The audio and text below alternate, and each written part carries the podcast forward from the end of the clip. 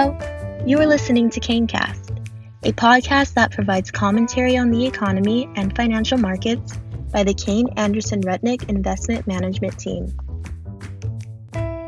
Hello, this is Jordan Greenhouse, Managing Director with Kayne Anderson Rudnick, and with me today I have Doug Foreman, Chief Investment Officer of our firm. Doug, first and foremost, thank you for taking the time today to speak with our listeners. Doug, U.S. equity markets started the year quite strong following the news of the vaccine on November 6, leading to momentum around the economy reopening. Now that we're midway through the year, what factors are you seeing impacting companies, and what's your outlook moving into the second half of 2021? Well, what we've seen out of the companies so far year to date in 2021 is really outstanding, almost superb earnings growth uh, across the board, really in a variety of industries.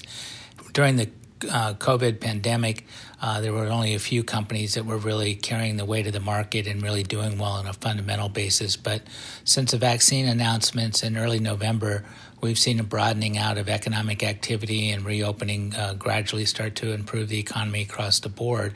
And so now there's many companies in a variety of industries that are doing really well and recovering very, very nicely. So, you know, the first quarter of 2021, the S&P 500 had revenues up year over year 13%, and the earnings were up 50%. I can't remember the last time the earnings were that strong in the S&P 500 across the board. Now, there's been some input cost pressure, whether it's labor or raw materials in particular, uh, year to date. We've seen uh, big increases until very recently in lumber, resin, oil, and even labor and wage pressure in some industries. But overall, it's been contained, and the companies uh, are in a situation where the demand that they're seeing has been exceeding their ability to supply things uh, and get supplies, whether it's supply chain disruptions that occurred because of COVID that have yet to be fully restored, or just an inability to get beverage cans for something as simple as soda and monster energy drinks. Uh, or semiconductor components and shortages that go into things like automobile vehicles and computers and a variety of other areas. So there's, you know, very, very robust demand. There's still obviously a lot of supply issues that are going on out there. Those will eventually be rectified. I have complete confidence in that, but it will take some time. Additionally, you know, the consumer, as always, is more than two thirds of the economy, and the consumer confidence has been improving with vaccinations and an increasing push towards uh, herd immunity. And consumer high net worth has never been higher.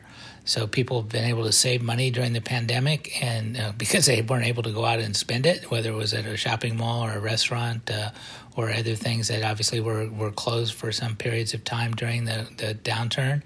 But now they're in a position where they're feeling increasingly confident, they're vaccinated, and they're going out and they're going to start to spend, and they have the wherewithal to continue to do that.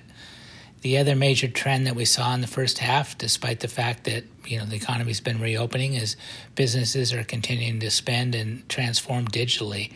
So you know the push towards faster, cheaper, and better uh, is continued and will continue. Uh, and technology, I think, will be the the chief enabler for that, and we've continued to see that across the board. So in general, you know, companies there's a reason these companies and the market is doing so well, and it's because their actual businesses are doing extremely well, despite all the hand wringing about macroeconomic activity and inflation and some other type uh, items that we'll talk about here in a minute. Uh, the simple fact is, you know, at the end of the day, earnings are really the key to what drives stock market returns, and and those have really been nothing short of sensational so far this year in 2021. Doug, we have seen increased discussions around the possibility of inflation moving forward and the possibility of the Fed beginning to taper bond purchases. What are your views on the current and near term inflationary environment? Yes, inflation's been a hot topic over the last several months, uh, really cresting about three months ago. And it's you know, uh, my feeling has been, and we continue to believe, that inflation is going to be transitory. We agree with the Fed, and we do think we'll see some ugly numbers and ugly prints over the next couple months because of uh, really easy comparisons uh, in a global recessionary environment. But overall, long term, we don't expect uh, high inflation to persist. And actually, I would turn it around the other way. I'd say the people that expect high inflation to persist long term, they're the ones that really have to explain what's happening with the market, and particularly the bond market these days. You know, the best long term interpretation of where uh, inflation will be long term, I believe, is the 30 year bond rate. And if you look at the 30 year bond today, it's barely over 2%, which is about in line with the Fed's long term target of inflation.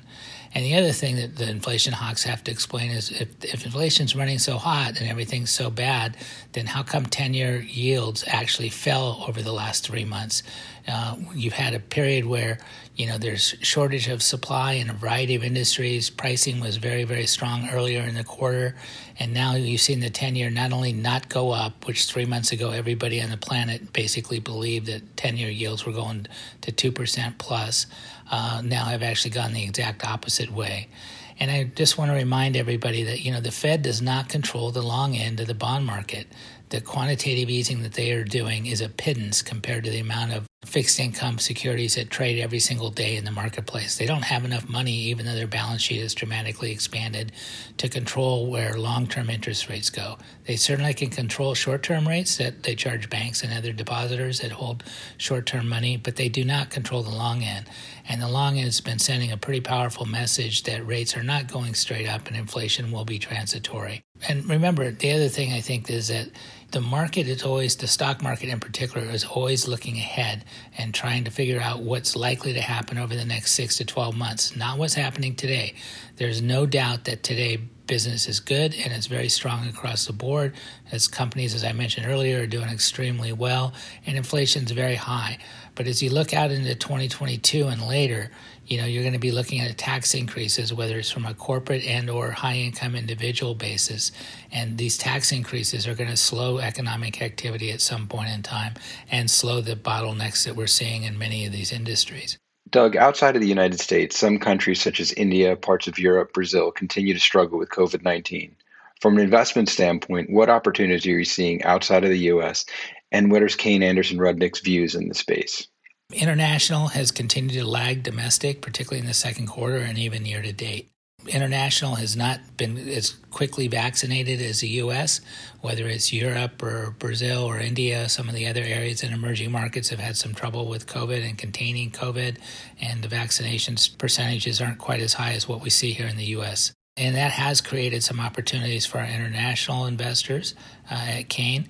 And I think just like you saw when we were in the throes of our own COVID crisis here in the US, there were plenty of companies that were actually benefiting from the environment that the businesses were in at the time as people, you know, had to maintain and con- conduct business from home and continue to do things that they needed to do to run their businesses and buy the technology that they needed to buy in order to do that.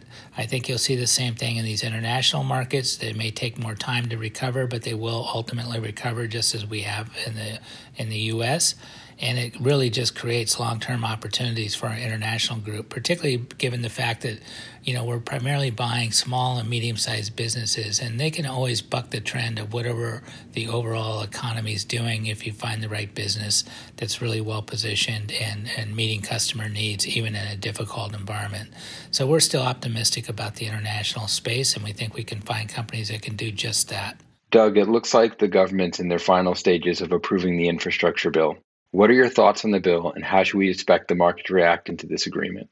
The infrastructure bill that uh, President Biden is attempting to get passed, in my opinion, it will be good for a few companies, but most of them are private, whether it's roads, bridges, you know, buildings, uh, broadband, etc.